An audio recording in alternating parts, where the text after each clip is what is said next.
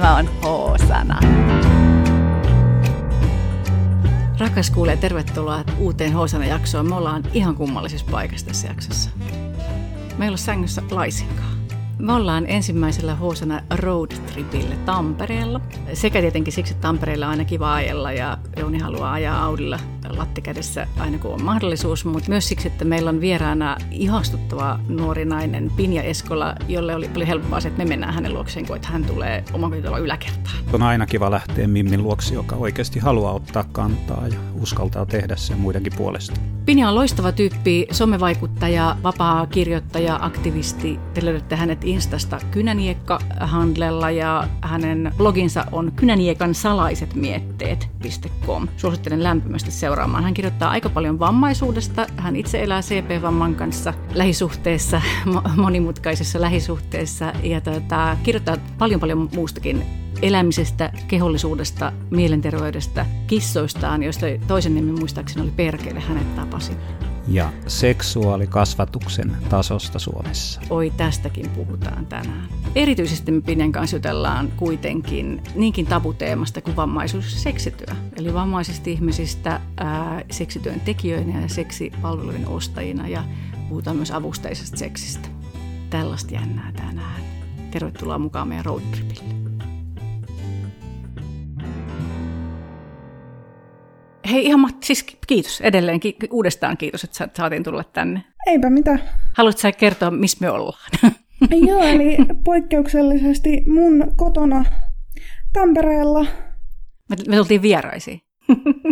Jännittävää. Olemme siis Tampereella. Ihan mahtavaa. Tätä, luin jostain, että sä oot syntynyt 95. Joo, on.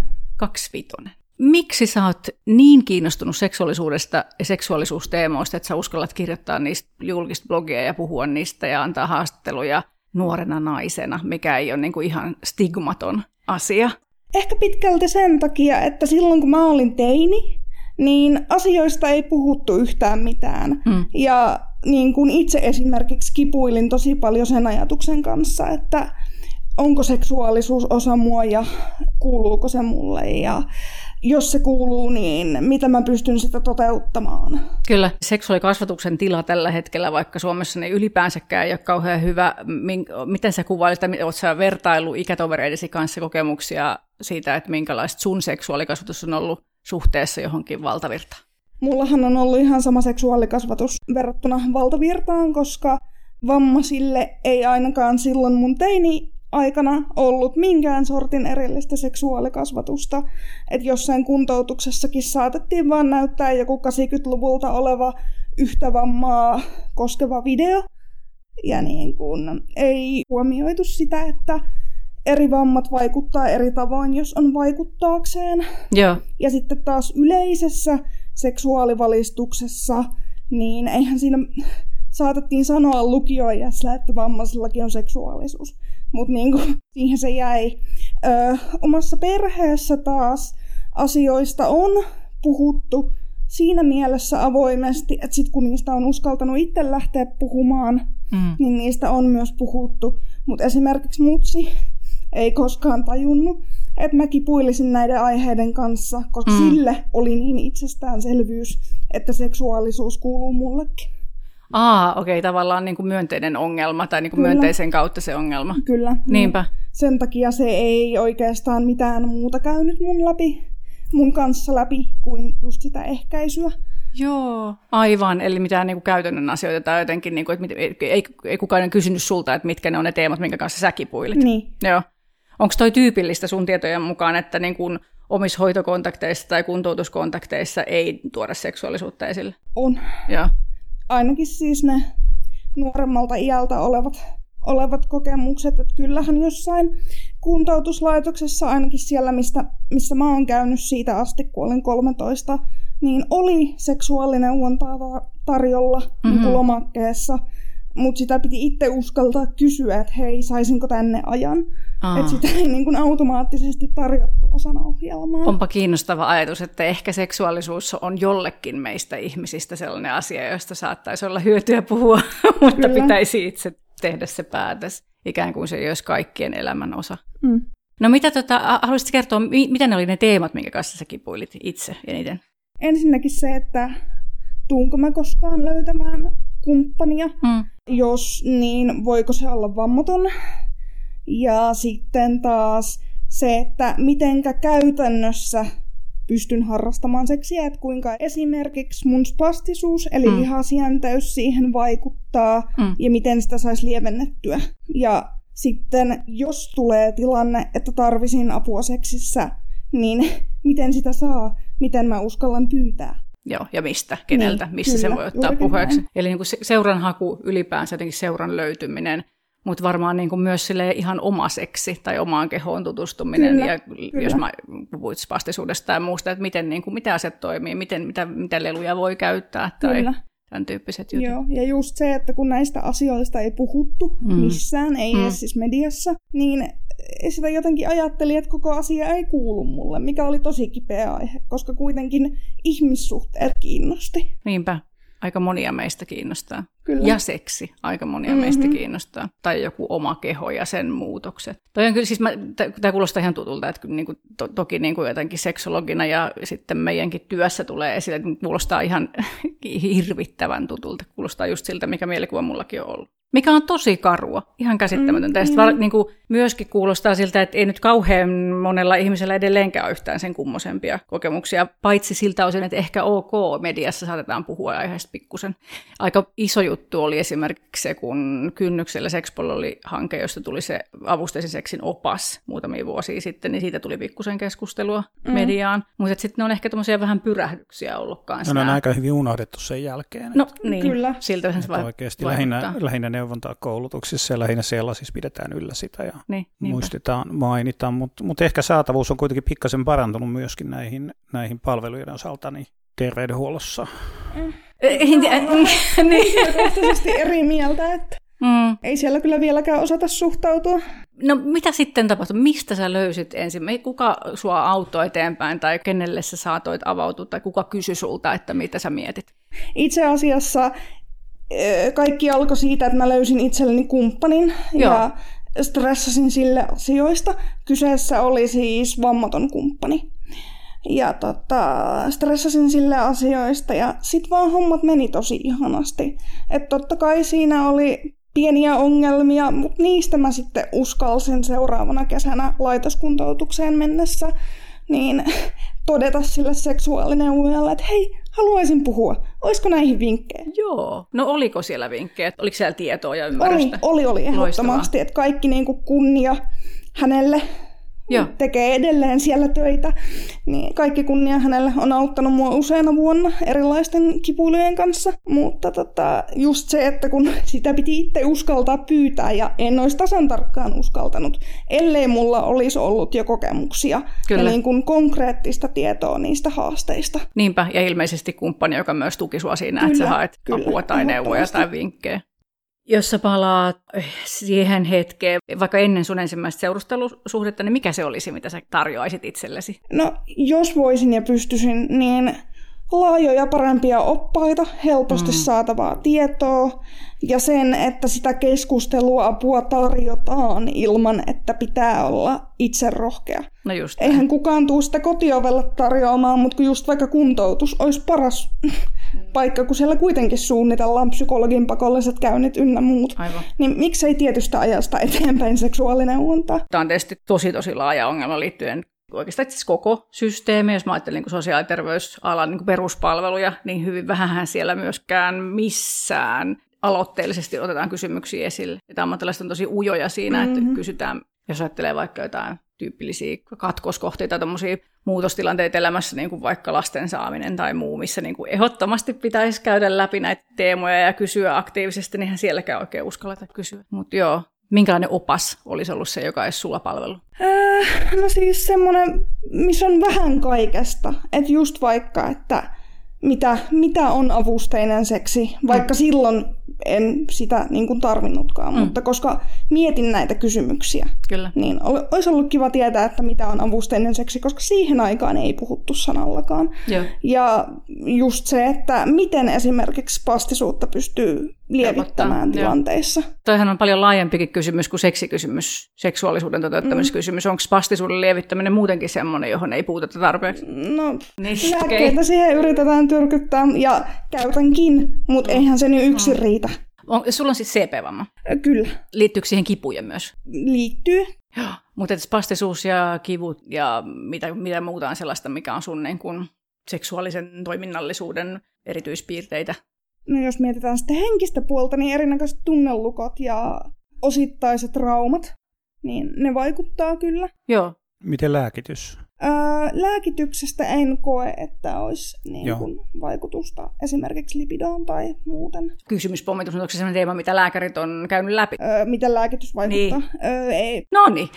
niin. Sori, kun mun asenne heti tämä, mutta tässä tämä yksi kipukroonikko kanssa toisen mikrofonin takana, niin ei, ei niin kuin tavallisimmistakaan lääkkeiden seksuaalisuuteen vaikuttavista sivuvaikutuksista, niin niistä mistäkään ei puhua niin kuin missä. Tämä on aika erikoista. Mm-hmm, niin on niin kuin miten, miten sä oot siinä tilanteessa aloitteellinen itse henkilönä, yksilönä, jos et sä edes tiedä, mitkä ne tekijät on, mitkä vaikuttaa sun omaan kroppaan ja mieleen ja tekemiseen mm-hmm, ja haluun. Kyllä. No siitä se sitten lähti. sä, sait, mm-hmm. sä sait tietoa ja apua ja, tota, ja varmaan niin kuin tavallaan sait langan päästä kiinni siitä, että mistä sitä löytyy ja, Kyllä. ja niin kuin tavallaan miten, miten se sen kanssa pärjää. Missä tilanteessa sä oot nyt öö, missä näiden teemojen kanssa? Mulla on, on niin kuin läheisiä ihmisiä, sanotaan näin. Öö, tällä hetkellä kärsin jonkun asteisista, tun- asteisista tunnelukoista, jotka vaikuttaa muun muassa mun aloitteellisuuteen. Pitkälti siksi, että mun edellisin säätö, joka merkkasi mulle tosi paljon ja joka siis päättyi, niin päättyi silleen, että seksielämä lakkas seinään hmm. ja kaikki mun aloitteet torjuttiin siihen, niin sitten tavallaan tulee semmoinen, että hmm. en tässä uskalla tehdä aloitteita muidenkaan kanssa ja ei, ei kuitenkaan kelpaa. Mutta mä koen, että tämä asioista kirjoittaminen ja puhuminen on ollut myös yksi, yksi tapa työstää näitä asioita. Niinpä. Eli sä oot ollut nyt oman elämässä seksuaalineuvoja. Oletko saanut ammattitukea, jotain keskustelutukea? Öö, en, hmm. koska se mun kontakti on toisessa kaupungissa, se on siellä kuntoutuslaitoksessa, niin musta tuntuu jotenkin hirveän vieraalta mennä puhumaan ihmisellä, jota mä en tunne. Niinpä. Siis mä puhun tässä ihan suvereenisti asioista, mutta mä puhun ihan eri tavalla ja ihan eri roolissa. Terapiatilanne esimerkiksi niin on ihan eri, Kyllä. tietenkin tiedämme toki myös niin kuin omasta terapiakokemuksestamme. Mäkin olen sekä asiakas että terapeutti. Niin mm. Haluatko kertoa, mitä sun seksuaalisuudelle muuten kuuluu tänä päivänä? Tällä hetkellä sitä ei ole päässyt toteuttamaan niin paljon kuin sitä olisi halunnut. Mutta muuten ihan niin kuin hyvää, että koen, että silloin kun sitä pääsee toteuttamaan, niin sitä pääsee monipuolisesti. Mikä sen seksuaalisuuden merkitys sun elämässä on? Suuri. Mä huomaan saman tien mielialasta, koska sitä on päässyt toteuttamaan liian vähän Joo. tavalla tai toisella. Onko liian yksityistä kysyä, että pystytkö toteuttamaan sooloseksiä? Pystyn. Joo. Ei, ei ole ongelma, mutta ei se ole niin kuin, en saa siitä samanlaista fiilistä, joten... Harvapa meistä siitä ihan samaa fiilistä saa. Eri juttu. Mulla tietysti mielettömän iso voimavara sinänsä, että jos ajattelee ihmisiä, ei ole sooloseksi on hankalaa tai mahdotonta, niin sitten jo niin kuin, me ollaan kuitenkin valovuoden päässä siitä niin kuin vaikeudesta, me, jotka pystytään harrastamaan sooloseksiä. Okei, seksuaalisuuteen liittyvä tieto, tuki, kysymykset, vastauksia, jotka sua on pohdituttanut, kaikki on tullut vähän niin kuin jälkijunassa tai työn seurauksena. Miten sua on tuettu löytämään sun sukupuolen ilmaisua, sun kehosuhdetta jotenkin muuten laajemmin? Toi on erittäin hankala kysymys. Siis en mä koe, että sitä mitenkään erityisesti on tuettu, mutta ei sitä ole myöskään niin kuin pyritty esimerkiksi sukupuolen ilmaisua dementamaan, vaan mä oon saanut pukeutua ja laittautua aina, aina niin, miten mä haluan. E, toki teininä mut se yritti päästä niin kuin mahdollisimman helpolla, jos tarvin apua jossain, mutta... mutta, mutta Pysyt tiukkana. Kyllä, ja mm. nyt kun asun omillani, niin se on aivan sama. Mm. Assarit saa polttaa, palkkaa, joten niiden pitää myös tehdä jotain. Oikea asenne. Kyllä. Haluaisitko kertoa jotenkin kuvailla, että mikä sun kehosuhde on? Mä jotenkin se, se on niin kuin osa sitä seksuaalisuutta ja sen ilmaisemisen kokonaisuutta ja näin, ja siihen liittyy tosi monia puolia. Mun kehosuhdehan on ollut tosi riekalainen ja rikkinäinen ja on kirjoittanut tästä muun muassa blogitekstin. Mutta siis tota, mullahan on ollut syömishäiriö. Mm. Oli teininä tosi paha. Sairaalahoidossa en koskaan ollut. Mutta kuitenkin oli tosi paha, että pienimmilläni painoin 29 kiloa ja siinä oh. kohtaa olin 150 senttinen, että sairaalahoito oli se lähellä. Ja sen jälkeen on, on kipuillut ajoittain sen kanssa, miltä näytän, mutta tällä hetkellä pidän siitä, miltä näytän. Tällä hetkellä sen sijaan en pidä siitä, miten kehoni toimii, just kun kivut on lisääntynyt esimerkiksi mm. stressin seurauksena. Mm. Ja muutenkin jäykkyys ja muu, niin kehossa oleminen turhauttaa, vaikka sen ulkonäöstä pitääkin. Niin, niinpä, joo, eikä se korvaa sitä, että vaikka kuinka tykkäisi peilikuvastaan tai kuvatselee mm. itseään, niin jos ei tunnu hyvältä. Miten sun kipulääkitys on, saat sä kylliksi sitä, hoidetaanko se? Ne ei auta. Mm. Joo. Kun kukaan ei ole ihan varma, että mistä ne johtuu. Mm. Niin kun siis konkreettisesti, niin ei ole löytynyt sellaista, mikä auttaisi. Et faskia-käsittelyn nimen vannon aika pitkälti. Joo. Mm. Mutta aina ei löydy selityksiä, ja on tosi vaikea löytyä mm. hoitokeinoja. Mm. Mikä sus on ihaninta? sun kehossa? Hankala kysymys. Mistä sä tykkäät eniten? No varmaan tällä hetkellä mun silmistä itse asiassa, mikä on tosi jännittävää, koska vuosia mä vihasin niitä.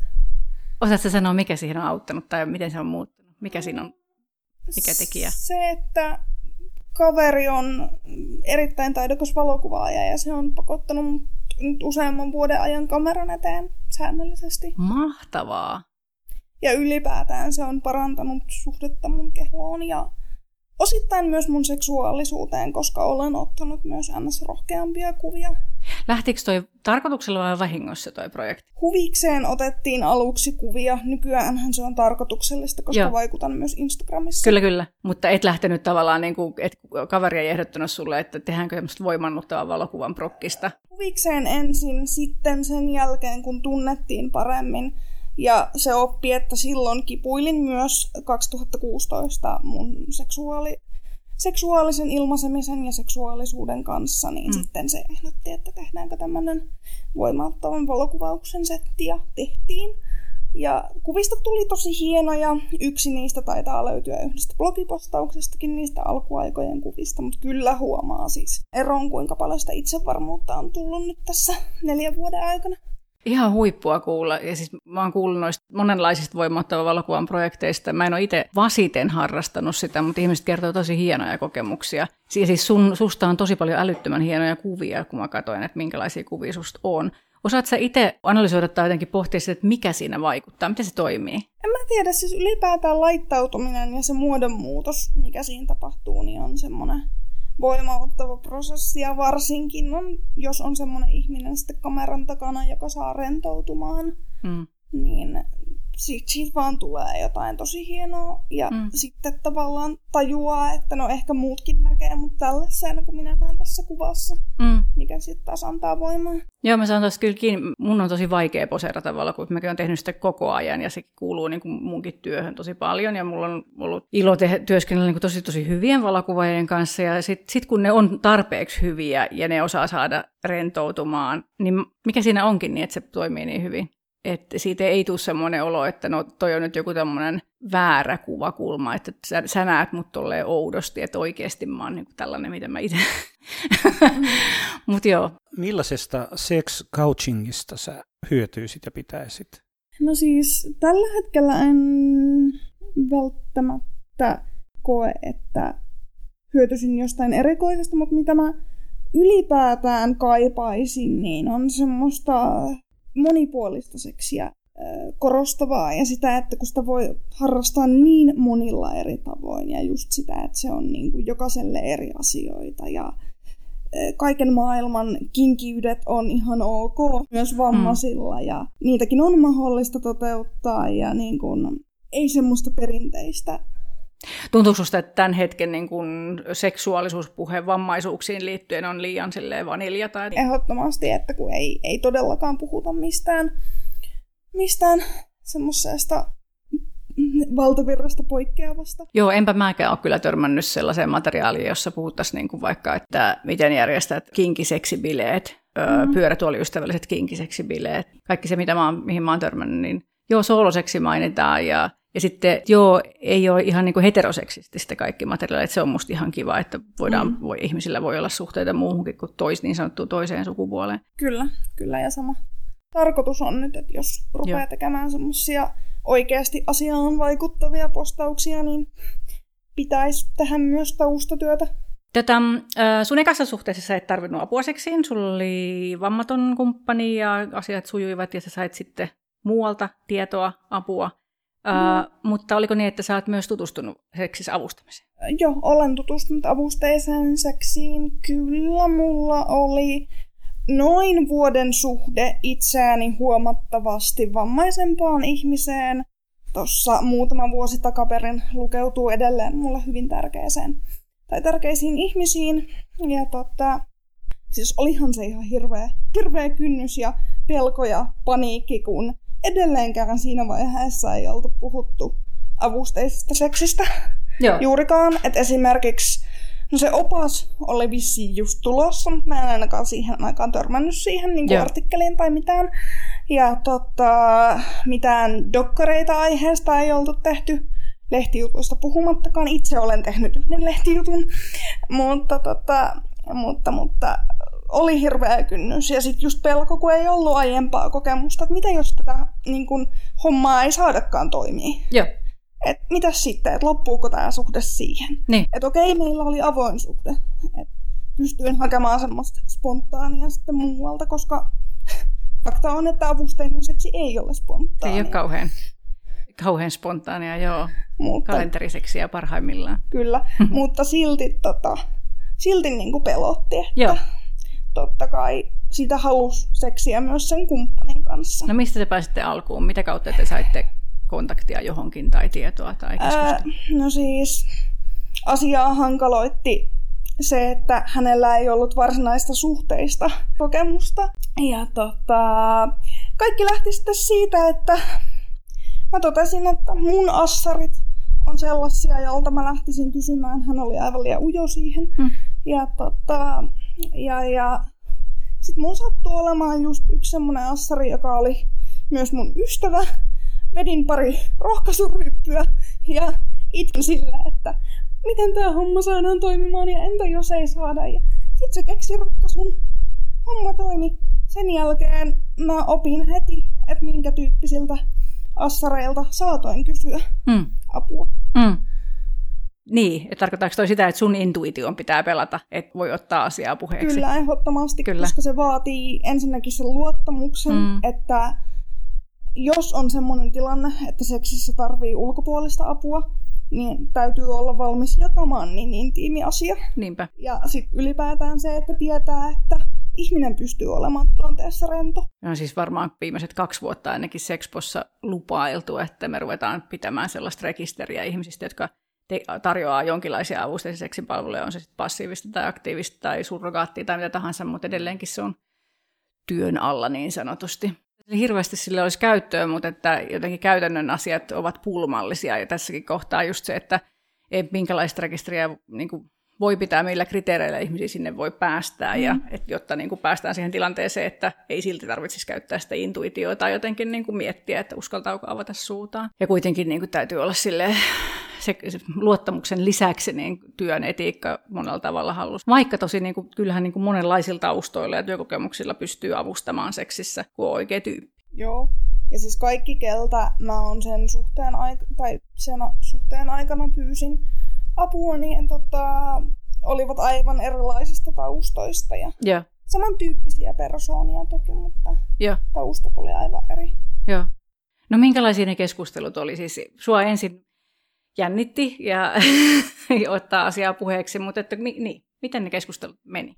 No siis sen ensimmäisen, ensimmäisen kerran jälkeen niin ne on mennyt ihan yleisellä, yleisellä tasolla ensin, että niin kuin, miltä, miltä tuntuisi ajatus siitä, että no omalla, omassa suhteessa se oli sitä, että että niin kun assari auttaa asentoon, poistuu sitten, Joo. tulee purkamaan asennon. Joo.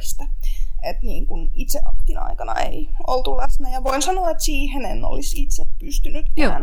Että niin kun sen verran tarkka yksityisyydestäni olen niin, niin tota, just tavallaan se, että selitin sen roolin, että mitä siltä assarilta odotetaan, eikä kiinnitä huomiota, mitä niin kuin minä ja kumppani puhuttiin siinä tilanteessa.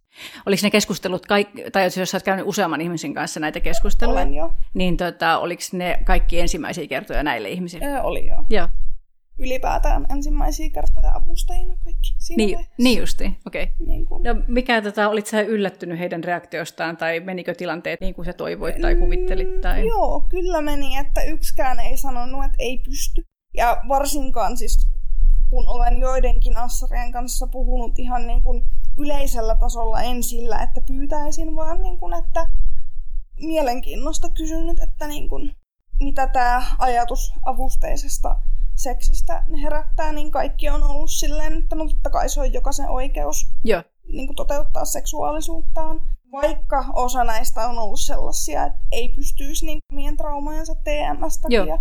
Joo. tai muiden lukkojensa, mikä on siis täysin fine ja jokaisen, jokaisen apua tarvitsevan täytyy myös ymmärtää se, että kaikki ei ole sellaisia assareita, jotka pystyisi, vaikka olisi muuten huippuja tyyppejä. Niinpä, ja sehän on niin nimenomaan hyvää eettistä työntekoa, että vetää sen rajan oikeaan kohtaan, ettei Kyllä. tee sellaisia asioita, mitä ei oikeasti pysty. Kyllä, nimenomaan. Mitä sä ajattelet, mikä siinä on niin kuin vaikein kohta siinä keskustelussa? Okei, okay, asentoon, asentoon auttaminen ja sitten asennon purkaminen, äm, siihen voi liittyä esimerkiksi keskustelun tasolla jotain semmoista, että pitää nimetä kehon osia tai, tai tarviiko nimetä tavallaan seksuaalisten tekojen jotenkin yksityiskohtia? Onko tämmöiset vaikeita kohtia keskustelussa? Tai? Mä uskon, että yleisellä tasolla joo. Ää, omalla kohdalla mun ei missään vaiheessa tarvinnut nimetä mitään, koska oikeasti riitti vaan se, että autettiin siihen asentoon ja sitten joo. vasta alkoi niin kuin, hommat. Mikä olisi helpottanut sun tai sun assareiden tilannetta? Ää, ylipäätään se, että olisi niin kun, jos miettii sitä ensimmäistä kertaa, niin se, että olisi ollut silloin jo tietoa siitä, että mitä se avusteinen seksi on, ja mahdollisesti niin kuin vinkkejä sen niin kuin, öö, tarpeen ratkaisemiseksi. Et just konkreettisesti vaikka, että millaiset voi olla nämä asennot, hmm. tai mitä apuvälineitä voi käyttää siihen, että pääsee asentoihin. Joo. Mitä sä tänä päivänä ajattelet, mikä on, niin kuin, mikä on isoin ongelma?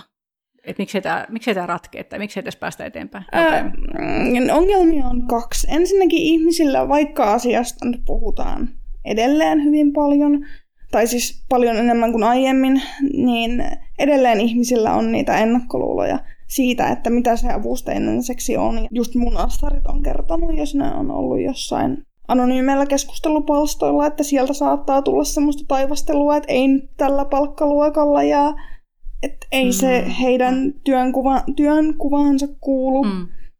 Ja siinä on ehkä se vääristynyt ajatus, että jos ei itse selviä täysin itsenäisesti seksuaalisuutensa ilmaisusta, niin sitten se ei kuulukaan, että se on joku luksushomma. Joo. Se on yksi. Ja sitten se, että kun seksiä pidetään niin intiiminä ja yksityisenä asiana, niin ihmiset ei ehkä uskalla lähteä tekemään niitä oppaita, Plus sit se, että kun tosiaan vammakirja on niin kamalan laaja, hmm. Niin käytännön apua on myös hankala tarjota niin kuin helposti saataville. Niin. Kyllä mä muistan mun pari vuotta, vajaa pari vuotta sitten oli mun avusteisen seksin koulutus, niin siellä oli kaikki muut sote, sote-tätejä. Ja kyllä, kaikella kunnioituksella. Kaikella kunnioituksella, mutta, mutta ehkä 80 prosenttia ei aikanut millään tavalla soveltaa, vaan ne oli tullut sen takia, että työnantaja oli komentanut ne mm, sinne. Niin. Valitettavasti. Mm, niin. Kyllä meillä oli monta, monta hyvää ja mehukasta keskustelua, kun mä toin ehkä vähän muitakin mielipiteitä asiaan kaikella kunnioituksella. Mutta onhan se iso ristiriita, siis ymmärrän sun puheen sinänsä, mutta että, että sosiaaliterveysalan ammattikoulutukseen, siihen, siihen etiikkaan kuuluu niin vahvasti se absoluuttinen epäseksuaali, niin kuin kaiken niin kuin tietenkin tavallaan niin kuin asiakkaan kaiken kunnioittaminen ja, ja siihen, osa sitä on se, että jotenkin seksuaalisuus siivotaan pois siitä. Sitten niin kuin sellaisella koulutuksella, sen koulutuksen jälkeen voi olla aika iso harppaus tulla keskustelemaan siitä, että ai niin me ollaan itse asiassa molemmat osapuolet seksuaalisia olentoja myös. Niin ja johtuuhan se siitä, että sotepuolella ei kehoteta ottamaan vastuuta tästä asiasta. Et poliittinen siitä, kysymyshän se on oikein. Se on ihan totta, kysymys, että se on poliittinen valinta, että mikä on pöydälle tärkeää. Ja, niin. pöydälle ja todeta, että näin on ja mitä tälle voidaan tehdä. Sä olit se... reagoimassa johonkin, mitä mä sanoin. Joo, mä mm. siis vaan olin hämmentymässä siitä, että onhan sekin asiakkaan kunnioittamista, jos, jos huomaa niin kuin tavallaan, että se kipuilee, sillä olisi kysymyksiä, niin se, että tavallaan uskaltaa ottaa ne kysymykset pöydälle. Kyllä. Koska asia on nimenomaan keskusteltavissa siinä tilanteessa. Niinpä, ja siis tosiasiassahan siis hirveän monet meistä naamioi itsensä suojelemisen niin kuin jonkun, toi, jonkun toisen. Et se, itse asiassa se syy, miksi asioita ei tehdä tai ei oteta puheeksi tai tehdä aloitetaan se, että, että se on mulle epämukavaa. Mutta mä mm. mieluummin perustelen sen sillä, että, että se ei ole oikein, tai siinä on pulmia, tai se, mä suojelen jotain muita ihmisiä, tai näin, kun tosiaan mä suojelen vaan itteen, ja sitten, että mulla on helppoa. Mutta on tämä kummallinen aihe, jos ajatellaan niin kuin ihmisen fyysisiä perustarpeita ja hyvinvointi, kokonaishyvinvointia, mm. niin tämä on niin, kuin niin lapsipuolen asemassa koko seksuaalinen hyvinvointi, että mua vaan jaksaa Kyllä. hämmentää. Kyllä, ja siis ylipäätään se, että keskustelu vaikka vammaisten seksuaalisuudesta tai varsinkin avusteisesta seksistä on niin negatiivista, niin aiheuttaa sen, että ne ihmiset ajattelee, että ne ei ole tasavertaisia ihmisiä, mm. vammaiset ihmiset siis. Mm. Ja just esimerkiksi toisten ihmisten lähestyminen ihmissuhden mielessä. Olen kiinnostunut tästä ihmisestä, haluaisin hänen kanssaan ehkä suhteen. Voi olla tosi hankalaa, koska kuitenkin ymmärretään, että hirveän monelle seksi on osa suhdetta. Mm. Ei kaikille, mutta niin sitten pelätään sitä, että no jos en pysty tätä tarjoamaan, koska minulle ei anneta siihen mahdollisuuksia, mm. tai ajattelen, että en pystyisi, niin pystyykö tuo ihminen olemaan minun kanssa suhteessa?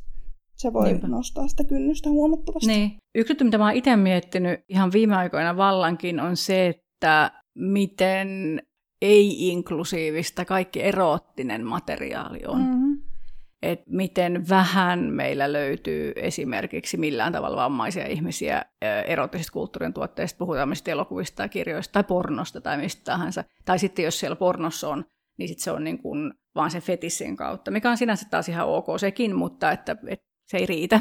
Ei, ei ollenkaan.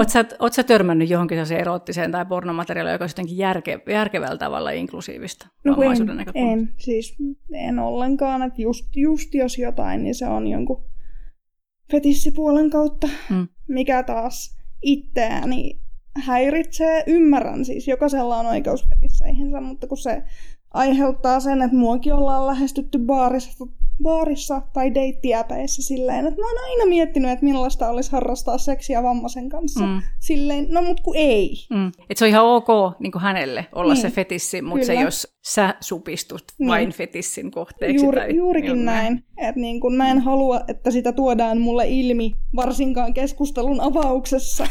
se ei ole ehkä kaikkein fiksuin tapa. Mm. Tai tavallaan ehkä se on, että jos se on se asenne, niin se on ihan hyvä tuoda heti ilmi. Ettei... Parha, parhaat lainit heti. niin, ei tule väärinkäsityksiä. Niinpä. Mä, mä, mä oon ajatellut, että mulla on joku näköhäiriö, että mä en vaan ole sen äärellä sen materiaalina. Täytyyhän niin kuin maailmassa olla sellaista hyvää erotista ja pornomateriaalia, jossa on vammaisia kehoja ja kun muutakin kehojen monimuotoisuutta alkaa olla. Kun muutakin kehojen monimuotoisuutta alkaa olla enemmän ja enemmän, niin miksi ei ole eri tavoin vammaisia kehoja myös. Että täytyyhän sitä maailmalla olla. Ja kyllä mä nyt tätä, edelleen tätä puhuessani jotenkin ajattelin, että kyllä sellaista varmasti on, mutta se on vain vaikeasti löydettävissä. Mistään kaikesta se on kiinni, että sitä ei tehdä enempää. Esimerkiksi vammaiset artistit tai, tai vammaiset taiteilijat, näyttelijät, öö, somevaikuttajat. Mä veikkaan, että siinä on se, että niinku pelätään, mm. että se jollain tasolla ruokkisi sitä tavallaan tässä on jotain kummallista ajatusta. Mm. Tietty riippuu, että mistä lähtökohdista sitä tekee ja millaista sisältöä tekee. Mutta kyllähän mäkin, jos mä öö, postaan jotain seksipositiiviseen sisältöön liittyviä kuvia, niin pieni ääni takaraivossa huutaa, että teenkö mä nyt niin kuin tämän ja pahennan sitä tilannetta, että saan asiattomuuksia baarissa. Etkä ainoastaan sinä saa asiattomuuksia niin, baarissa, vaan, vaan jotenkin, Kyllä, että sä vedät, muut. vedät lokaan jotkut mm. muutkin sille. Jos mä, mä oon tehnyt töitä jonkun verran niin kuin seksuaalivähemmistö- sukupuolivähemmistöjen kanssa menneisyydessä, niin, niin kuin oikeastaan kauhean monenlaisten marginalisoitujen ryhmien kohdalla on toi sama – kurja tilanne, että seksuaalisuus joudutaan siivoamaan siitä julkikuvasta pois, jotta ei oltaisi niin outoja. Että tavallaan seksu- että jos me seksuaalisoidaan itse itsemme tai ollaan seksuaalisia, niin me annetaan ymmärtää jotenkin valtavirralle, että että meissä on jotain vähän outoa, vähän vaarallista. Meidän pitää, me, jotenkin se yhdenvertaisuus yritetään saavuttaa sillä, että me ollaan ihan tosi tosi tavallisia, me ollaan niin kuin tavallisempia kuin tavalliset ihmiset, mm-hmm. koska me ei olla ainakaan yhtään seksuaalisia, mm, tai ainakaan pornoja, tai mitään sellaista, Kyllä. mikä on niin kuin tosi kurja ja ilmeisen tarpeellinen ainakin joissain, ajan, joissain tilanteissa, mutta tosi kurja. Ja sitten ehkä just se, että sellaiset ihmiset, jotka vois lähteä tekemään niin niitä saattaa olla hankala löytää, hmm. koska vammaisia vaikuttajia ylipäätään näkee tosi vähän. En mä heti osaisi nimetä kovinkaan montaa, varsinkaan esimerkiksi seksipositiivista vammasta vaikuttajaa. No onko sulle tullut kielteistä palautetta sun seksipositiivisista postauksista? Suvulta, hyvin paljon suvulta, suvulta kyllä. Ja tuli myös itse asiassa siitä, kun mä puhuin burnoutista niin oh, siitäkin okay. tuli. Yeah. Mutta kaikilta muilta niin kuin ulkopuolisilta ja ystäviltä ja tuntemattomilta niin on tullut tosi positiivista vaan. Ja Joo. kiitosta. Joo. Mieltä, mitä sä luulet, onko sulla sun suojelu vai mikä siinä on se? Öö, varmaan osittain mun suojelu. Mä tiedän, että kun tämä jakso tulee ulos, niin ne tulee järkyttymään, varsinkin loppujakson aiheista. ja osittain myös ehkä se, että suurin osa, vaikka mun mutsi suhtautuu lähtökohtaisesti asioihin tosi hyvin, niin silti suurin osa mun suvusta on semmoista vaikenevaa sorttia. Oli mm-hmm, kyse mm-hmm. sitten mielenterveyden ongelmista tai seksuaalisuudesta tai näin. Että ylipäänsä mieluummin ei puhuta asioista, ainakaan semmoisista, mitkä herättää kenessäkään mitään tunteita. Nimenomaan juurikin näin. Mutta että et ole saanut tuntemattomilta ihmisiltä kielteistä palautetta. En, enkä sun myöskään niin kuin, semmoista mm. asiatonta niin kuin tuottamastani nettisisällöstä. Muutamia yksittäisiä kommentteja on Joo. tullut, mutta nämä on vaan onnellisesti blogannut. Juu, juu, aivan. Se, sekään ei ole oikeasti kiva eikä tavoiteltavaa, ei. että baarissa joku tulee fetisoimaan ilman lupaa mutta sitä tapahtuu riippumatta sun postauksista. Kyllä, niin, koska sitä tapahtuu jo ennen. Joo. Et mun blogi ei vielä ole noussut niin suureen Joo. suosioon, että minua Joo. tunnistettaisiin tuolla jossain. Aivan. Minkälaista erottista materiaalia tai pornoa sä itse haluaisit, että olisi? Ö, siis mun on pakko tunnustaa, että mä en niin kun, siis, katseltavasta pornosta saa juurikaan irti mitään, että itse luen ja kirjoitan. Joo. Tarkoittaako sitä sitä, että sä haluaisit nimenomaan parempaa katseltavaa pornoa vai että sä kaipaisit luettavaa? Haluaisin sekä parempaa katseltavaa pornoa, joka ei olisi niin hirvittävän suorituskäskeistä. Joo. Koska mä luulen, että se aiheuttaa myös hirveän monelle vammaiselle hirveitä paineita. Joo. Ja sit haluaisin myös monipuolisempaa luettavaa. Niinpä. Kun sä pohdit sitä, että, että miten paljon on eri tavoin vammaisia seksityöntekijöitä niin, no. öö, esimerkiksi olemassa, niin. niin mä jäin oikein miettimään, että et on, mäkin tunnen niin monella tavalla vammaisia ja no autismikirjoa erityisen paljon ja tämän tyyppistä, mutta et sitten kehollisesti, no aistivammoja mä en tunne, no joo, huono kuuloisuutta. Ehkä Ainakin näin... neurovammaisen sä tunnet. Niin, niin siis, joo, kyllä. Et, joo, tunnen, mutta siis ei ollenkaan niin paljon kuin varmasti voisi olla monestakin syystä. Ja mä luulen, että tämä on yksi sellainen keskeinen kysymys siinä, että, että kun seksialalle joka tapauksessa, kun ihminen lähtee, niin täytyy tavallaan tehdä rauha sen kanssa, että mun kehossa ja mun olemuksessa on asioita, jotka sillä asiakkaalle todennäköisesti on fetissi. Mm. Ja vaikka mä itse pitäisi siitä, niin mä niin kuin, mun, täytyy jotenkin, mun täytyy jotenkin suhtautua siihen luontevasti tai hyväksyä se, että se on mahdollista, että mua fetisoidaan semmoisista asioista, mitä mä itse tavallaan pidä fetissinä. Niin sitten jos se on esimerkiksi se, että, että sä, sulta on joku raja tai joku tosi niin kuin näkyvä, selkeä asia, kehollisen moninaisuuden asia, niin sitten se voi olla tosi iso kynnys lähteä alalle, jos ei sitä halua sallia, sitä fetisointia. Mm. Seksi- ja erotiikka on niin kuin, tässä alassa on monta hyvää puolta, Mutta yksi niistä ehdottomasti parhaista puolista on se, että tämän tyyppiset duunit sopii monille ihmisille, joilla on jotain vaikka toimintarajoitteita tai jotka on jo, kuntoutumassa jostain tai, tai on kroonisia sairauksia tai, tai vammoja, koska sitä pystyy itse säätelemään niin paljon, että paljonko se työtä tekee ja miten tekee. Ja siinä on semmoisia vapauksia, mitä aika monella, ei oikeastaan millään muulla alalla ei ole samanlaisia vapauksia, varsinkaan suhteessa siihen kustannustehokkuuteen. Että jos on about nainen ja seksi- ja erotiikka-alalla, niin se on mahdollista tehdä hyvin joustavasti ja ansaita niin, että ei tarvitse luopua niin kuin runsaasta vapaa-ajasta. Ja tämä on sellainen asia, joka niin kuin näkyy. Tai siis, että mun kollegoissa on paljon kaikenlaisia mielenterveyskuntoutujia, just ka- kaikenlaista kirjoa ja monenlaisia kehoja ja monenlaisia vaivoja. Ja niin, mä jotenkin ajatellut, että olisi ihan loogista, että siellä olisi niin kuin enemmänkin eri tavoin, vielä monemmin tavoin vammaisia ihmisiä. Mutta yksi syy siihen varmaan just tämä tavallaan itsensä fetisoimisen salliminen. Mm puhuinkin yhdessä keskustelussa ystävän kanssa, että syy miksi niin kun vammaiset hakeutuu alalle, niin on just se, että kun sitä pystyy omilla ehdoin tekemään, mutta millaisia, okei sä oot vammaton, mutta millaisia riskejä sä koet, että vammaisena seksityöntekijänä siihen voisi esimerkiksi liittyä siihen työntekoon. Mun on vaikea nähdä siinä mitään sellaisia riskejä, mitä ei olisi niin kuin kasuaalis deittailussa mm. ylipäänsä. Että sit siitä liikkuu raha, niin pikemminkin suojelee aika monilta riskeiltä koska sitten mm. siinä on sopimus, joka on tehty ja, ja niin kuin on mahdollista. Joo, sillä maksamisella ei osteta oikeutta mihinkään. Ei, ei. Mihinkään, mitä ei ole sovittu ja mikä ei ole hyväksyttävää. Ja sit, Eli niin päin, niin päin ajattelua ei, ei kannata ei, edes vaan, vaan päinvastoin, että nimenomaan se, että siinä liikkuu raha, tarkoittaa sitä että asioista, että se kuuluu, siis seks, niin kuin maksullisen seksin alakulttuuriin, jos vaikka semmoisen ajattelee, että olisi olemassa, mun mielestä ehkä on, niin kuuluu kuitenkin niin kuin kirjoittamattomina sääntöinä se, että asioista sovitaan etukäteen ja, ja niin kuin nimenomaan se, että missä rajat kulkee ja, ja palveluista maksetaan etukäteen ja kaikki on luottamuksellista ja tämmöisiä asioita, mitkä tavallaan niin kuin semmoisesta ei-kaupallisesta deittailukulttuurista puuttuu, jotka tuo sinne lisää riskitekijöitä. Joo, mä ymmärrän tavallaan, tavallaan se huolen kyllä, että jos on liikuntavammat tai heikentymiä, mm. niin silloin on tietenkin fyysisen hyväksikäytön riski mm. mm. vahvempi. Eli silloin turvamekanismit pitää olla vain sellaisia, jotka soveltuu mm. siihen tilanteeseen. Mm. Kyllä. Mutta niitä voi aina toteuttaa ja se on, niin kun, se on ihan semmoinen asia vaan, mikä pitää järjellä ajatella ja, ja. tehdä. Millaisia turvamekanismeja sitten niin kun voisi olla? Mietin ihan vaan, että jos on jotain vammaisia, joita Joo. alla kiinnostaisi, mutta just pelottaisi vaikka riskit, niin...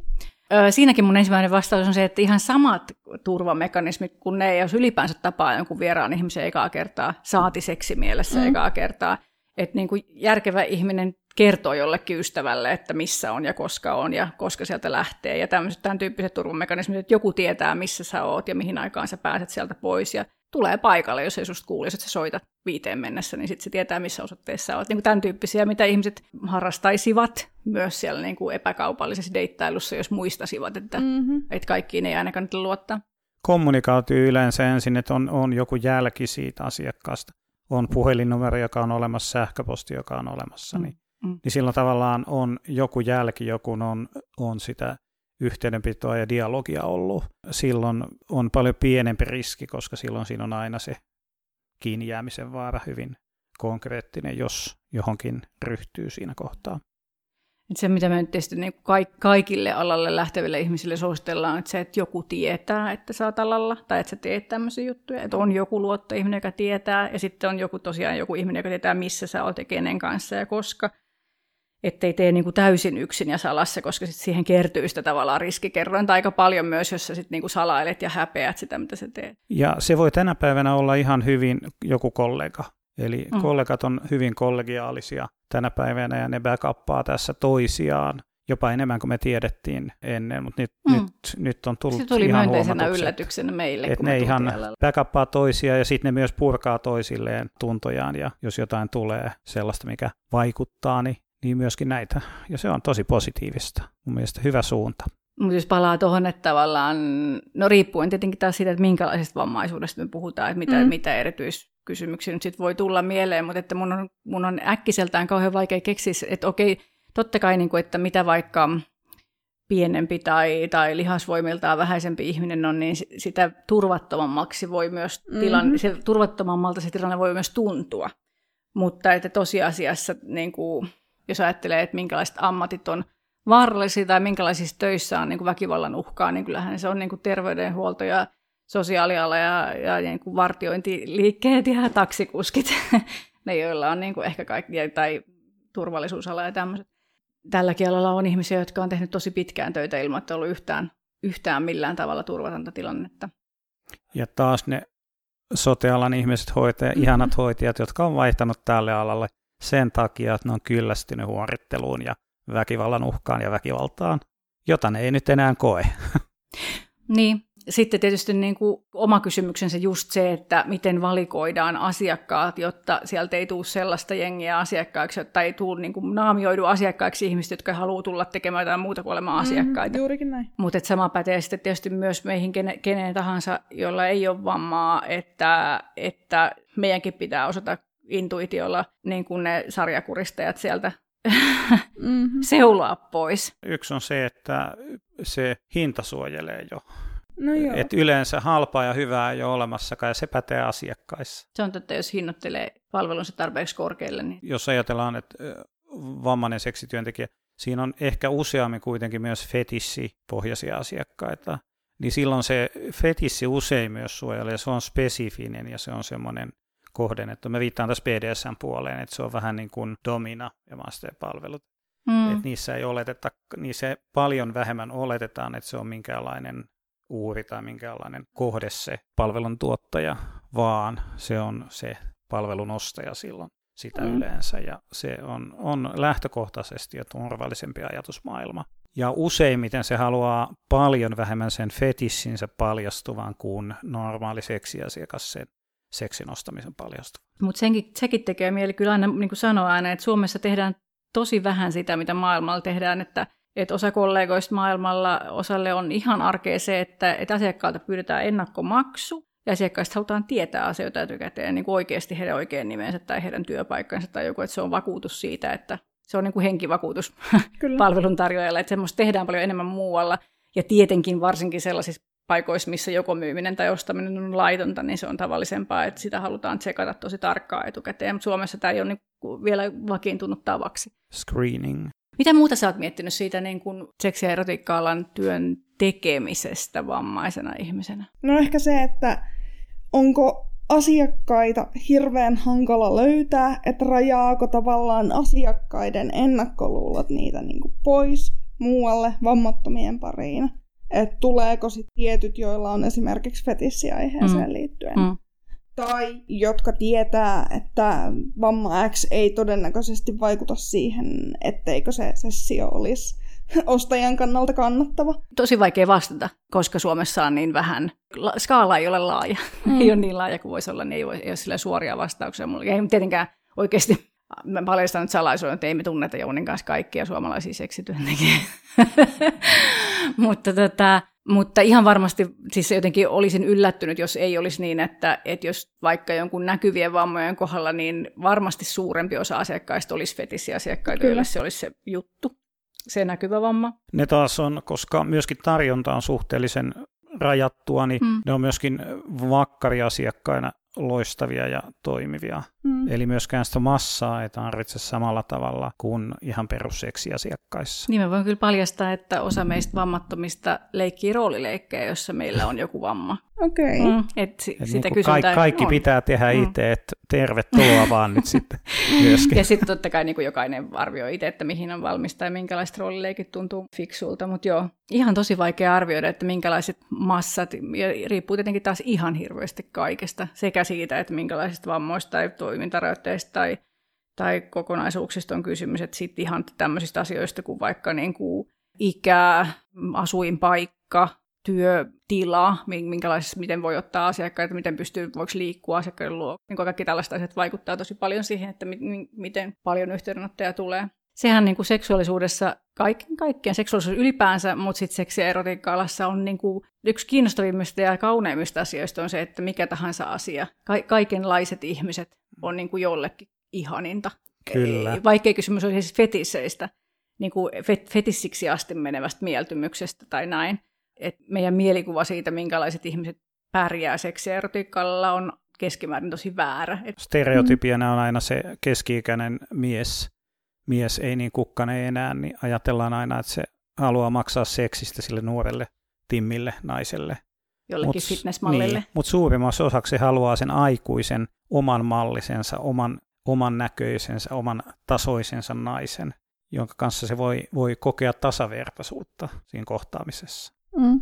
Millaista koulutusta sä ajattelisit, että jos vammainen haluaa seksityöntekijäksi, niin pitäisikö pitää training oikeista työtavoista, eettisistä työtavoista, turvallisuudesta, rahasta, bisneksestä? No siis kyllä mä oon sitä mieltä, että kaikkien, jotka haluaisi alalle, oli vammaa tai ei, niin pitäisi käydä jonkunnäköinen koulutus aiheesta, mikä tietysti on nykylainsäädännöllä hankalaa, mutta...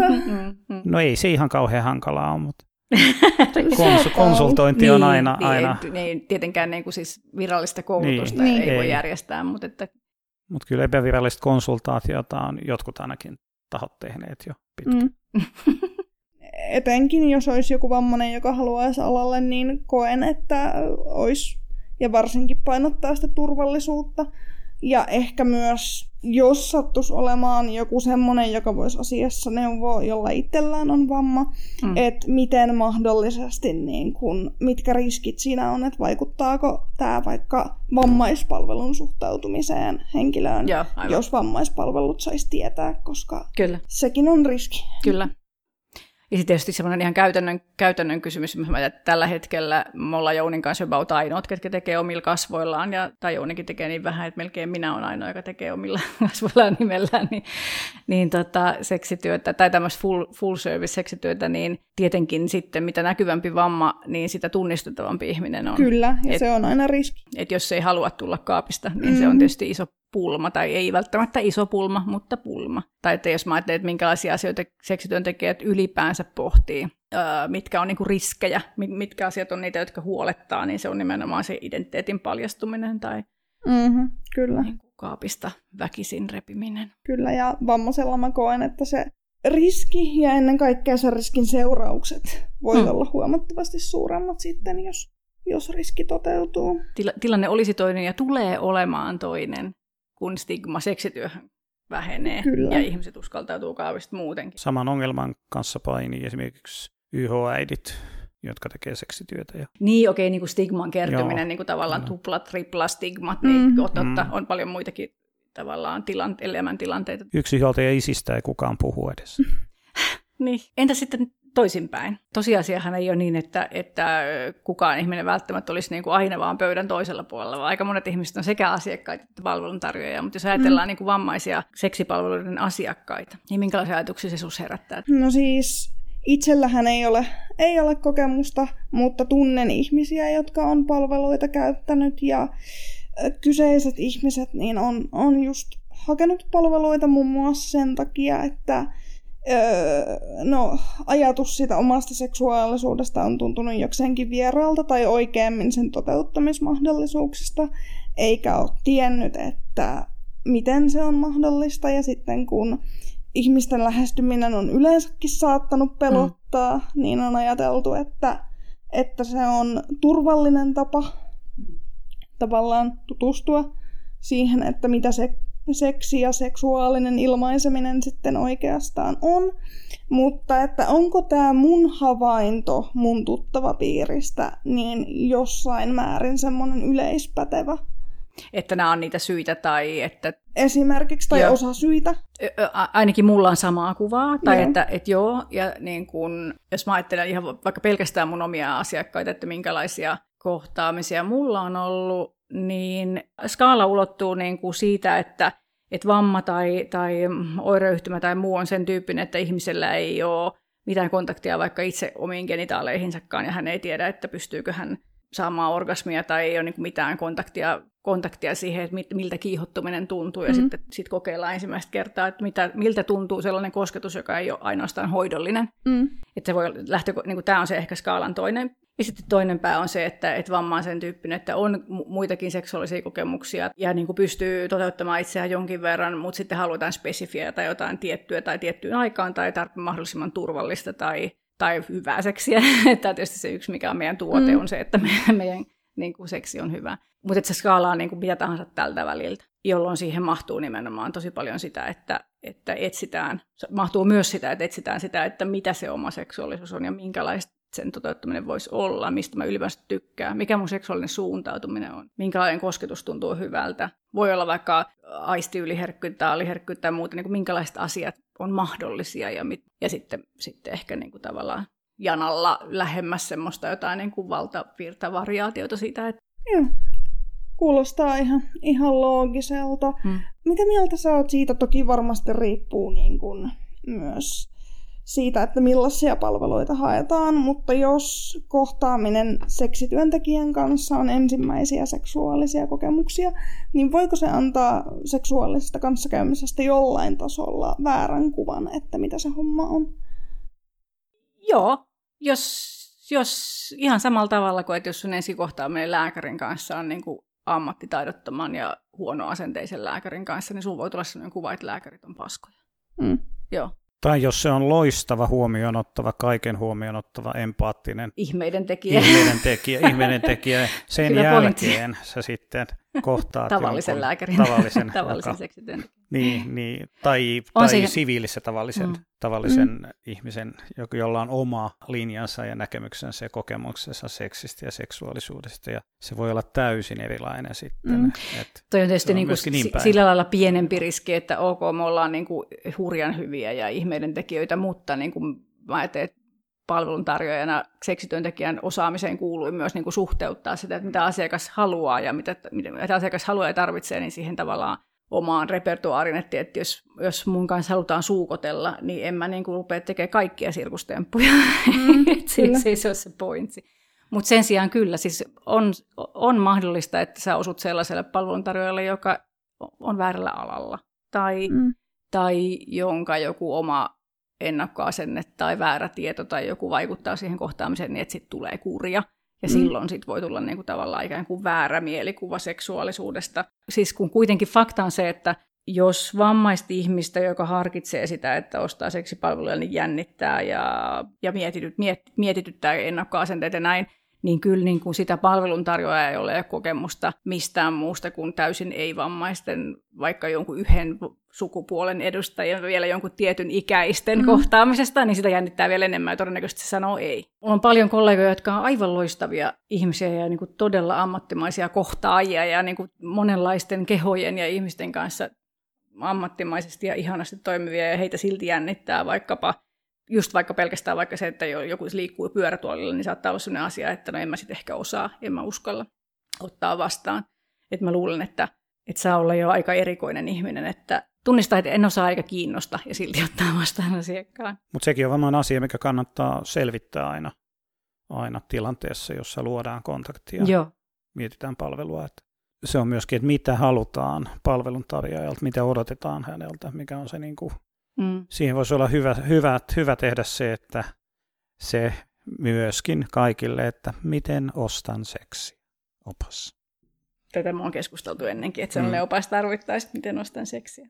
Mutta sitten mä mietin sitä, että jos ei just vaikka ole ollut alalla hirveän Kyllä. pitkään. Kyllä. Tai hakee siitä vaan jotain tosi pientä lisätienestiä, niin osaako ottaa näitä faktoja huomioon, että Joo. varsinkin ihminen, jolla ei ole kokemusta romanttisista ihmissuhteista, Kyllä. niin voi hyvin herkästi kehittää tunteita. Tai vaikka olisikin, niin Kyllä. Niin, jos on sen luontoinen ihminen. Joo, ja jos seksi on tarpeeksi hyvää, niin niitä tunteita kehittyy todella niin. helposti. Niin, mutta ammattilainenhan osaa toki saada asiakkaan rakastumaan siihen seksiin, eikä itse. Aina silloin, kun tullaan ensimmäistä kertaa palveluntarjoajalle, niin siihen liittyy niin kuin tosi isoa tunnelatausta, jännitystä, odotuksia, kaikenlaista hermostusta ja muuta. Ja eri ihmisillä eri syistä, mutta tietysti niin varsinkin silloin, jos se ensimmäinen palveluntarjoajakokemus on myös ensimmäinen seksikokemus tai ensimmäinen eroottisen kosketuksen kokemus, että nehän on ihan valtavia tavallaan latauksia, mitä niissä tilanteissa on. Niin yksi teema, mikä tavallaan kannattaa, minkä kanssa kannattaa tehdä rauha jo, jollain tasolla siinä vaiheessa, kun on varaamasta aika, on se, että se, siinä herää tunteita niin kuin, niin kuin hyvässä kosketuksessa muutenkin, niin hyvässä eroottisessa seksuaalisessa kosketuksessa on sellaisia sivuvaikutuksia, että se saattaa herättää hallitsemattomia rakastumisen tunteita tai hyvän olon tunteita, jotka saattaa olla tosi hämmentäviä. Mm. Ja se on ihan äärettömän tavallista. Ja tämä on niin tavallista, ja niin kuin ihmiset ihastuu ja rakastuu seksityöntekijöihin myös silloin, kun niillä on vaikka kuinka paljon kokemusta vaikka mistä. Mutta rakastumisriski ehkä nousee aika paljon sitten, jos sitä kokemusta on kauhean vähän. Ja myös mä ajattelen meidän kollegoja, että miten ihmiset tähän suhtautuu. Tai siis tämä on niin, niin, kuin fuck, niin iso osa tätä duunia, että siihen on pakko suhtautua jollain tavalla. Ja osa meidän kollegoistahan siis tekee esimerkiksi niin, että ne rajaa niin, että ne tapaa samaa ihmistä maksimissaan kolme kertaa. Ettei ne vaan ehdi rakastua liikaa. Sitten ne ei enää suostu tapaamaan sen jälkeen, että siitä synny mitään hämminkiä. Niin kuin tavallaan kieltäytyy käsittelemästä sen asian, tämän tyyppi. Tai sitten, mm. tai sitten tekee vaan vartin tapaamisia, ettei ehditä jutella ainakaan mitään ja tutustua. Mutta sitten siis kyllä mä sanoisin, että suurin osa meistä joutuu käsittelemään sen asian jotenkin asiakkaiden kanssa suoraan. Ehkä joutuu muistuttamaan jotakuta, että et ei, että me ei olla nyt, niin kuin, meillä ei ole suhdetta, tämä on asiakassuhdetta, ei ole niin kuin muu suhde. Meillä ei ole romanttista suhdetta. Meillä ei ole romanttista suhdetta, tai mä en ole ihastunut suhun, vaikka sä saat olla ihastunut muuhun. Ja, niin se voi olla aika vaikeaa välillä sanottaa ääneen, mutta pakkohan se on, se on niin kuin mm-hmm. ammattilaisen velvollisuus Kyllä. sanottaa, samalla lailla kuin terapeutin tai kenen tahansa. Ihmiset rakastuu ammattilaisiinsa muuallakin Eli joka kymmenes kerta on joko neuvonta- tai terapiakerta sitten. sitten nollataan tämä ja voidaan jatkaa. Ne voi olla hämmentäviä tilanteita ja ne voi olla tosi surullisiakin tilanteita, koska ne tunteet on niin suuria, mutta ne tunteethan saa olla totta. Ja ne on totta, eikä se ole, niin, eihän se ole vaarallista. Sitten se, mikä ei käy, on se, että asiakas alkaa stalkata tai, tai häiriköidä öisillä puhelinsoitolla. Niin kuin, ei muutenkaan tietenkään sellainen ole ok, mutta et siihen ei anna oikeutusta myöskään se, että se on rakastunut. Mutta silti, vaikka, niin kuin, vaikka asiakas käyttäytyisi huonosti tai niin kuin näin, niin se vastuu siitä suhteen pitämisestä asiakassuhteena sillä ammattilaisella. Ja myös se ja täytyy voida... tarpeen niin, mukaan. Kyllä. Ja siihen mä ajattelin, että siihen täytyy niin kuin asiakkaan voida luottaa, mm. että se, se kuuluu niin kuin ammattitaitoon. Mutta jotenkin se, että aika usein kysymysmuotoillaan ehkä sille, että miten voi välttää sen, että rakastuu, tai miten voi asiakkaana välttää sen, että rakastuu seksityöntekijään, ää, niin että se on väärä kysymys. Mm-hmm. että että sitä ei, niin kuin, tunteitaan ei voi hallita tuossa mielessä, että sitä voi hallita, että miten niitä ilmaisee tai miten niiden kanssa käyttäytyy. Joo, mutta, kaikki tunteet on hallittuja. OK, erottinen kontakti tekee sitten niinku erityisherkkää, mutta että samanlaisia rakastumisen riskejä on siinä, kun mennään herkille mielen alueelle vaikka terapeutin kanssa tai jonkun muu, jonkun rakastua vaikka mahierojaansa tai kampaajaansa. Siinäkin on niin kuin ihanaa fyysistä kontaktia, kun pestää. Niin kuin, että ei, ei, se, ei se niin kaukana niin kuin tutuista, kaikille tutuista tilanteista ole kuin mitä ehkä moni ajattelee. Mm. Jos ottaa yhteyttä ensimmäistä kertaa palveluntarjoajaan, ehkä ensimmäinen asia, mitä tekee mieli sanoa, on se, että on luvallista ottaa yhteyttä ja, ja sanoa, että mä en ole tästä vielä ihan varma, mutta voinko saada lisätietoa. Sekin on niin kuin ok, ei tarvi olla silleen, että nyt varataan aika ja minä tulen ja ja näin, vaan niin kuin, on, on lupa kysyä ja pohdiskella. Mutta että mitä äh, on luvallista kysyä, että onko sulla kokemusta tämän tyyppisistä jutuista tai tilanteista tai tällaisesta vammasta, tai onko sulla ollut tämän tyyppisiä asiakkaita aikaisemmin. Ja on lupa sanoa, että no en mä sitten tuu, jos ei sulla ole yhtään, että en mä uskalla. Se, kaikki mm. se on luvallista. Sitten se, mikä tietysti auttaa sitä palveluntarjoajaa aika paljon eteenpäin, on se, että kertoo, että minkä, en välttämättä niinkään niin kuin jonkun vammaan tai oireyhtymän tai jonkun nimellä ei ole väliä, vaan se, että mitkä ne on ne mm. miten toimintarajat, miten se oikeasti vaikuttaa niin kuin mahdollisimman tavallaan konkreettisella tavalla, öö, mitä asioita, mitkä asiat voi helpottaa tilanteesta ja mitä juttuja tarvitsee. Sitä ei tarvitse ujostella yhtään. Ja sitten, niin kuin Jouni viittasi, niin me ollaan aika kollegiaalista sakkia, että multa aika paljon saatetaan kysyä vaikka jostain muualta Suomesta, että että onko, onko tällä ja tällä alueella ketään semmoista, että sä voisit suositella, että joku tulisi kotikäynnille, jos en mä itse liiku sieltä, kun me ei liikuta käytännössä hirveästi missään, tai jos mun joltain semmoiselta kollegalta kysytään aikaa, joka sanoo, että, että en uskalla, mulle ei kokemusta tästä, niin hän hyvin todennäköisesti osaa suositella jotakuta, jolla on kokemusta mm. ja, ja joka on vielä punapää tai blondi tai jotain, mitä, mitä asiakas nyt saattaakin, saattaakin haluta. Että niin kuin kannattaa rohkeasti kysyä ja kannattaa oikeasti miettiä, että mitkä on niitä asioita, mitkä niin kuin takaa oman turvallisuuden tai oman mukavuuden tunteen siinä jotenkin palvelun etsimisessä. Joka, hmm. Jokaisella palveluntarjoajalla on kokemusta asiakkaista, jotka on ekaa kertaa ostamassa seksiä. Se on ihan tavallista ja sitä ei tarvitse niin kuin tavallaan jännittää ollenkaan. Ihan kaikki palveluntarjoajat ei ole kokeneita siinä, että asiakkaalla ei ole kokemusta seksuaalisesta kontaktista ollenkaan. Ja sitäkin kun voi kysyä etukäteen, että onko se mm. ok, että mulla ei ole kokemus tästä tai mä en tiedä tätä tai näin. Ja Joo, osa... kaikki, kaikki ei ota myöskään mm. silloin, ja se on ihan hyvä, ymmärretään etukäteen tämä asia. Ja sitten jos seksityön tekijäksi aikoo, niin FTS on varmaan hyvä mainita silloin. Ilman muuta joo, siis meillä on oma verkosto Suomessa FTS Finland, joka on semmoinen vertais- ja aktivistiverkosto, jossa liikkuu tosi paljon tietoa ja on, on vertaistukea aika monenlaisiin juttuihin. Mulla... Ja kaikki seksityöntekijöitä jollain tavalla ja suljettu turvallinen yhteisö. Mä itse olen huomannut, että sitä mukaan kun mä oon ollut julkisuudessa ja me ollaan puhuttu ääneen asioista, niin yhteydenotot eri tavoin vammaisilta asiakkailta on lisääntynyt koko ajan. Että se on semmoinen, joka madaltaa selvästi kynnystä, että ihmiset näkee, että me puhutaan jossain tai että tietää tavallaan kuka. Ja varmaan seksuaalinen koulutuskin on semmoinen, joka ehkä tuo jollekulle turvaa. Okay. Mutta sitten aika monet ammattilaiset, jos ajatellaan vaikka niinku terapia- tai terveys- tai sosiaalialan ammattilaisia, niin arastelee sitä, että ne ohjaisi asiakkaita seksityöntekijöille mm-hmm. tai ottaisi yhteyttä. Ja, ja, ja me käydään tämä keskustelu siis monta monta kertaa vuodessa, että oliko se ok, oliko se jotenkin laitonta tai jotain. jotain. Et esimerkiksi mulla on niin kuin tuttuja aika laajasti niin kuin näillä, näillä kentillä ammattilaisia töissä, ja he aina kaikki kysyy multa etukäteen, että, että eihän, eihän tästä koidu mulle mitään haittaa. Se, se on ihan ok, että se, se mitä ihmiset pelkää on se, että niitä voidaan syyttää parituksesta, mutta paritus tarkoittaa taloudellista hyötyä, mm. eli, eli jos tota niin... Vain suosittelee, niin se on ihan... Jos vain, a, niin. Ihan cool. Ja mulla on taas seksuaalineuvoja kollegoita, jotka, jotka miettii, miettii kehollisen työskentelyn mahdollisuuksia, ja mä en suinkaan en suinkaan työnnä heitä siihen suuntaan, enkä sparraa asiassa liikaa, mutta, mutta kuitenkin, kuitenkin saattaa olla, että tästä vielä hyvä tulee jonain päivänä. Jouni viittaa siis vaivihkaa siihen, että on, on seksologi, seksologian koulutuksen saaneita ihmisiä, joita ehkä suivaannuttaa se, että, että niin kuin seksuaalineuvonta esimerkiksi on niin täysin ei-fyysistä, kun ihmiset saattavat kaivata myös fyysistä apua, mm. että voisiko näitä asioita yhdistää ja seksityöleima vaikeuttaa ihmisten niin kuin valintojen mm. tekemistä siinä, että mikä, mitä, mitä mä voin tehdä ja mikä on ok. Öm, se näkyy kyllä mun asiakaskunnassa myös, mistä puhuit aikaisemmin, että vammaisuuden ja seksuaalisuuden, kun yhdistää keskustelussa, niin siitä tulee jotenkin ihmeellisen vaniljainen kokonaisuus. Kyllä. Että ei niin kuin, et kinkiteemoja, BDSM-teemoja, fetissejä, niin niiden esille nostaminen on joko isomman kynnyksen takana, tai sitten niistä ei olla tietoisia mm. siinä asiakaskunnassa, jolla on jotain niin kuin, enemmän niin kuin toimintaa rajoittavia vammoja.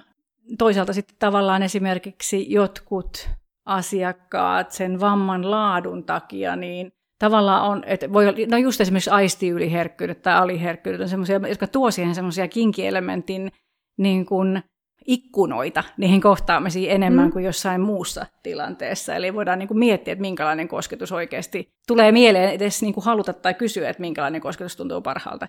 Kun sitten taas jonkun niin kuin valtavirta hemmon kanssa, niin se jotenkin menee semmoisella default-asetuksella, mm. että mitä koskettaminen on. Mä oon miettinyt väliin sitä, että miten, että aiheuttaako se, se yleensä, jos on dominoiva henkilö, jonka luokse mennään, niin se ei ole ennakkoasennetta siitä, että, että se vammainen ei ole ihan yhtä, tai ei tunne itseään yhtä varmaksi siinä omassa roolissaan, ja siitä ei ole keskusteltu oikeasti missään, mm. niin se on kyllä asia, mikä pitäisi ostaa esiin, koska selkeästi saattaa vaikuttaa se, että pelätään ja ollaan vielä epävarmempia ja Mm. Tullaanko hyväksytyksi torjutuksi? Niin, mutta toisaalta jos ei ole niin kuin edes sit, niin. Me...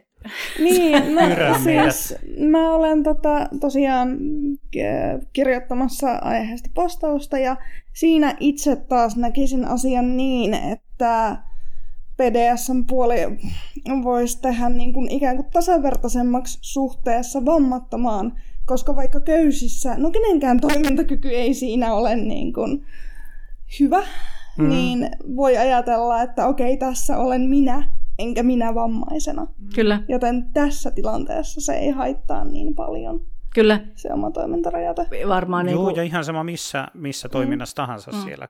Koska Kyllä. se, on, se on, on tavallaan, jos on, on, no se riippuu tietenkin asetelmasta, mutta yleensä Kyllä. siinä on kaksi eri, eri Kyllä, asemaa ja kaksi eri roolia. Ja toinen on vain tekemisen kohde ja toinen on tekijä mm-hmm. ja se on ainoa, mikä merkitsee siinä niin kuin perustasolla. Se, mitä tehdään, riippuu tietenkin fyysisistä ja Kyllä. muista Mutta ehkä joo tavallaan toi, niin kuin, tai mm. yksi, yksi tapa summata toi on se, että BDSM, BDSM fetissi todellisuudessa, jos sitä vertaa niin kuin siihen niin sanottuun vaniljatodellisuuteen, niin kyllähän se BDSM-todellisuudessa niin olisi enemmän tilaa kehojen mm. variaatioille kuin siellä vaniljapuolella, jotenkin siinä, siinä, miten sitä puhutaan ja miten mm. sitä kuvataan. Että, että sitten kun vielä saisi jotenkin informaation kulkemaan ja ihmiset rohkaistua ja Eli kaikki, kaikki vammaiset seuraaviin BDSM-bileisiin mukaan ottaa kavustaja tai joku seksuaalineuvoja kylkeen, joka vie ja neuvoo ja ei muuta kuin toteuttamaan itseään. Se olisi, to, to, olisi tosi kaunis ajatus, jos ne bileet olisi sellaisia, johon voi tulla. Mm-hmm. Et esimerkiksi johon niin kuin pääsee tai joissa voi liikkua vaikka ei näkisi tai ö, että mm. Se ei ole ihan niin helposti tehty. Tilat on valitettavan esteellisiä ylipäätään Niinpä. kaikissa mm. illanistujaisissa, jotka on julkisissa tiloissa. Niinpä. Miten sä oot ajatellut Pinja hemmotella itsestä näkisenä ja keho? Öö, erittäin hyvä. Itse asiassa tiedämässä. Öö, tulee siihen yhteen postaukseen liittyvä kuvasuutti ihanaa uusi superkaunis voimaannuttava kuva, kyllä, kuvaussessio. Kyllä, tämä on suunnitelmissa ja suun järkyttäminen, ei kun mikä. Onko jossain vaiheessa suunnitelmissa jotain ulkokuvia, kun on tällaiset säät? Paitsi ei ihan niin kuin helteessä ehkä, mutta jossain. Joo, ei, ei ihan helteessä mahdollisesti, mm. jos löytää tarpeeksi syrjäisen paikan, Paikan, että niin. hirveästi porukkaa ei kulkisi Ai sä et ole niin ex-hippari Vielä. Vielä. Mahtavaa sitä odotellessa. Mm-hmm. Kiitos kun kutsuit meitä. Kiitoksia. Kiitos. Älä jätä tekemättä mitään, mm. mitä voisi tehdä. Joo.